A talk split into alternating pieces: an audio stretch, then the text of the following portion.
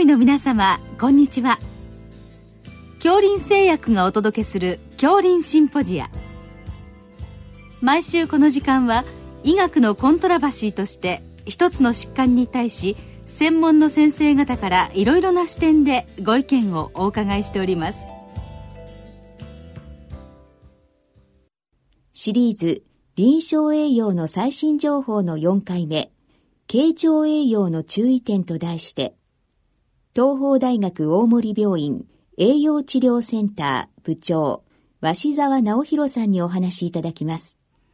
聞き手は国立国際医療研究センター病院名誉院長大西晋さんです。吉澤先生あの本日は経腸栄養の注意点ということでいろいろお伺いしたいと思います、はい、まず経腸栄養の意義ですね。そのあたりについて教えていただけますか？はい経腸栄養は基本的に本来、えー、生理学的に経口摂取している、うん、その方法に準じた、うん、まあ、あの方法だと考えていいと思いますね。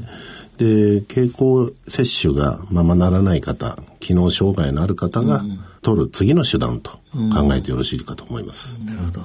そうしますと、その具体的な適用ですね。よく、まあ、この方、経腸栄養に持っていこうかどうしようかという現場で悩むこともあるかと思いますが、すね、具体的な適用についてちょっと教えていただけますか？まあ、理想的には、胃腸の機能がまず正常であることが理想です。えー、もしくは、まあ、障害があるとしても比較的軽度の胃腸障害であれば使えるということをまず確認する。そういう方が適用になるんだと思います。そういう方ですね。はい、そうしますと、その具体的な方法をちょっと教えていただけますでしょうか？はい。まあ、あの、経腸栄養と言いましても、一部には経口で摂取する ONS と言われるものがあるんですね。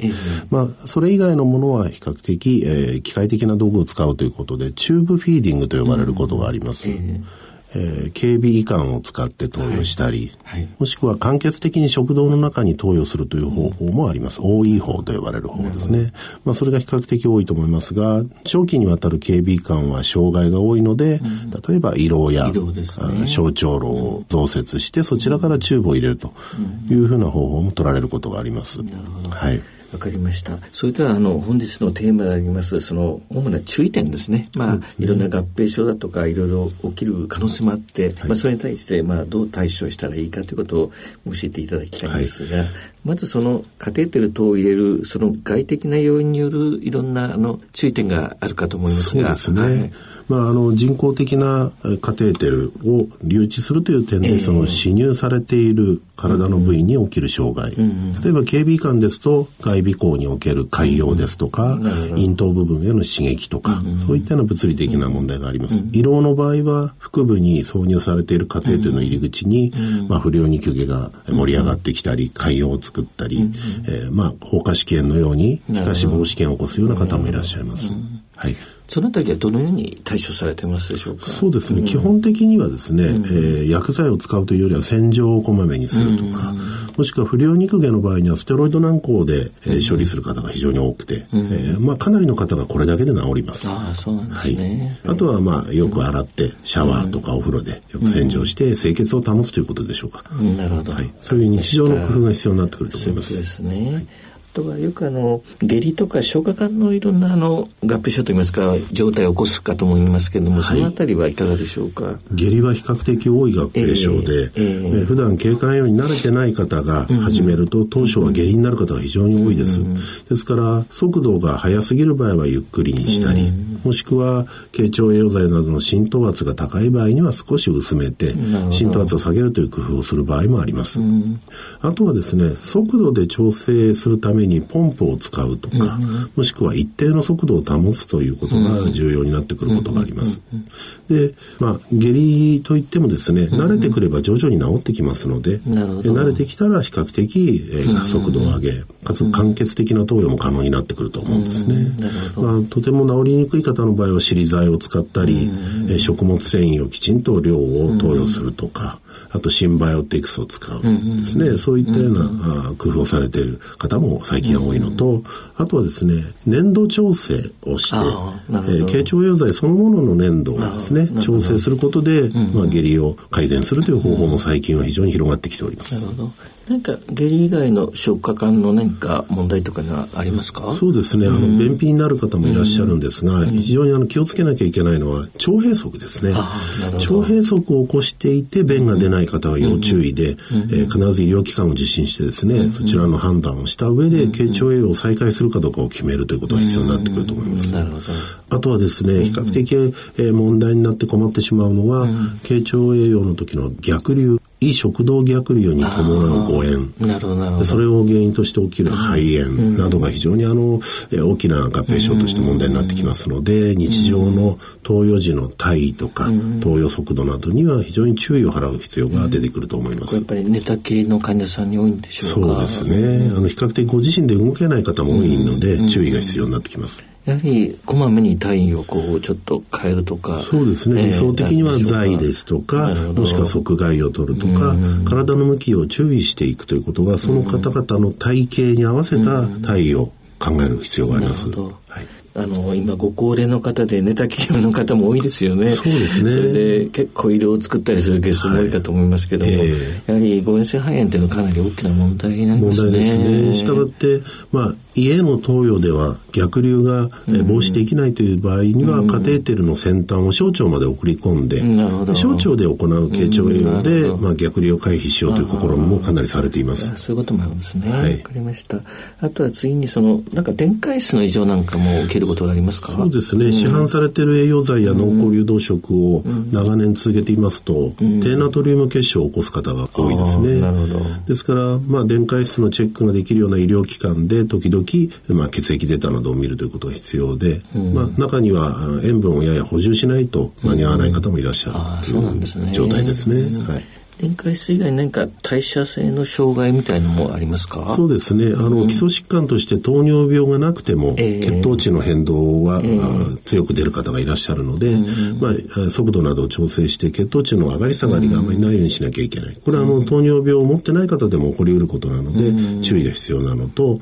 あの、胃の手術をされた方などが時々ダンピング症候群というのを起こすんですけれども、えー、それに似たように、あの、お食事の後に冷や汗をかいたり、血糖値が逆に下がってしまったりというようなことが時々あるんですね。まあそこら辺はあの患者さんが訴えられない時には周りの方がよく注意してあげるということが必要になると思います。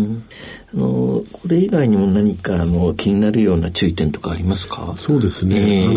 のまあ最近では非常に特殊な成分の栄養剤が市販されてきてるんですね。なるほど。ですから患者さんにそれが合うのかどうかということを本当は注意しなきゃいけない。特殊な成分というとどういうたのが極めて高タンパクのものとか。なるほど、なるほど。例えば電解質の中で微量元素をですね、特に強化している。例えば亜鉛が非常に多いようなものとかは、逆に、あの、亜鉛を投与しすぎることによる、え同欠乏などが起きることもありますから、漫然と同じものを長年、長い間投与するというのは注意が必要かと思います。そういった注意も必要なんですね。他にはありますか？そうですね。あとは、あの、適度な浸透圧になっているものと、うん、えー、腸管の疾患に合わせて高浸透圧になっている成分栄養剤もあるんですね。ですから、あの、患者さんにそれが合ってない場合にはですね、うん、実は極端な成分によって下痢をしてしまうとか、うん、場合によっては腹痛を起こすような方もいらっしゃる。ので、ちょっと注意が必要ですね。あとは成分栄養の時は、あの、脂質の含有量が非常に少ないので、必須脂肪酸の欠乏症になってしまったり、えー、溶性ビタミンの吸収障害があったりとなるといけないので、やはりあのある程度バランスを注意した栄養に、えー、まあ留意した格好で日常を考えていくことが必要です、ね、全体的にちょっと栄養を考えなきゃいけないということですね。あまり偏らないように、漫然と同じものをずっといくというのは良くないかもしれないですね。今はもう様々な製剤が出てきてるんですね。そうですね。医薬品は数種類ですけれども、あの食品扱いのものは非常に多くのものが販売されてます。そうですよね。そうですよね。はい、まあ、じゃあ気をつけなきゃいけないということですね。そうですね。成分表もよく時々見ておく必要があろうかと思います。はい、なかなか大変ですね。わ、はい、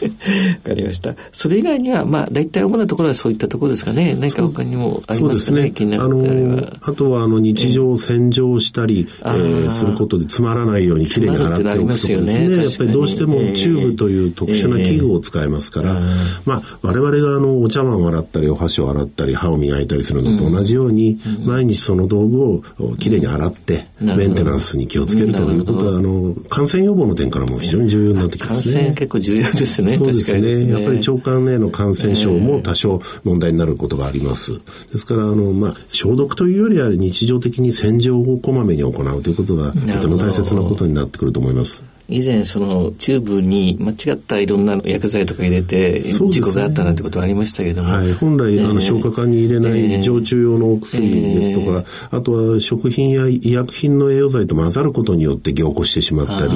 えー、そういったようなものも配合障害で起きますので薬剤にはちょっと注意を払う必要がありますね。そうですね。入れるものはよく注意するっていうですね。あとですねちょっと注意するのは、うん、えー、ものの本にはですね、えー、このカテーテルを清潔に長持ちさせるために、えー、お酢などがいいと書いてあるるものがあるんですね。確かにその通りで、あの、まあ、10倍ぐらいに薄めたお酢をですね、充填しておくと非常に長持ちして綺麗なんですが、栄養剤と接触すると、あの、pH が低いですからね、カード化して詰まってしまうことがあるので、あの、まあ、洗浄はお水でして、綺麗に洗い終わったら、まあ、お酢で充填しておくというメンテナンスは、方法としてはありますが、まあ、私があの、所属している学会などはそれを推奨しているわけではなくて、えー、まあ、個人個人のご判断で、えー、行われているというのが現状です。はいまあ、あとは一般論としてその医療が必要な患者さんに説明するときに結構ご家族とか医療に対するちょっと抵抗がある場合も、ね、まあまああるように経験するんですけども、はい、私も日常的に時々経験します。えー、あたりはどのように先生説明されますですか、ね、やはりあのいろいろな感覚で、えー、えー、否定的な気持ちになられる方がいるようで、うんうん、皆さん同じ理由じゃないんですね。ですからあの患者さんもしくはご家族がどうしてちょっと、えー、否定的なのかというのをよく聞いてあげてですね、えー、もしかしたらその中に誤解があるかもしれないので、ね、誤解している場合にはもう一度、えー、図や写真を使って分かりやすく説明し直してあげると。でそれによってですね、あの、誤解が解けて、あ、そういう目的なら、えー、使ってみようかなとか、もしくはですね、色を作ると食べられなくなるというふうに誤解されている方が非常に多いんですね。ですね。ですからむしろ食べるための道具であり、リハビリテーションのための栄養療法だと。で、将来元気になったらですね、カテーテルを抜いて色を卒業する方もいらっしゃいますので、そうですよね。それを目指して頑張りましょうというふうにご説明されるのがいいんじゃないでしょうか。うね、ずっとっていうふうに思ってる方いますよね。そうですね。あの、必要なものはずっと使うんでしょうけれども、えー、必要なくなれば抜くものだったり、ね、というふうに、いろいろ患者さんによって状況が違うということをですね、すねご理解いただくのがいいと思いますね。はい。吉田先生、本日はどうも実践的な話ありがとうございました。ありがとうございました。シリーズ、臨床栄養の最新情報の4回目、経腸栄養の注意点と題して、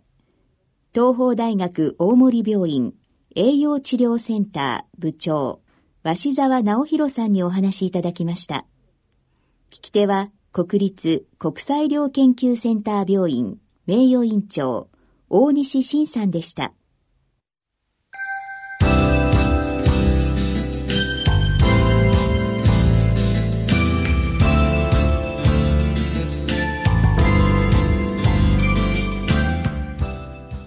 れでは恐林製薬がお送りしました恐林シンポジア。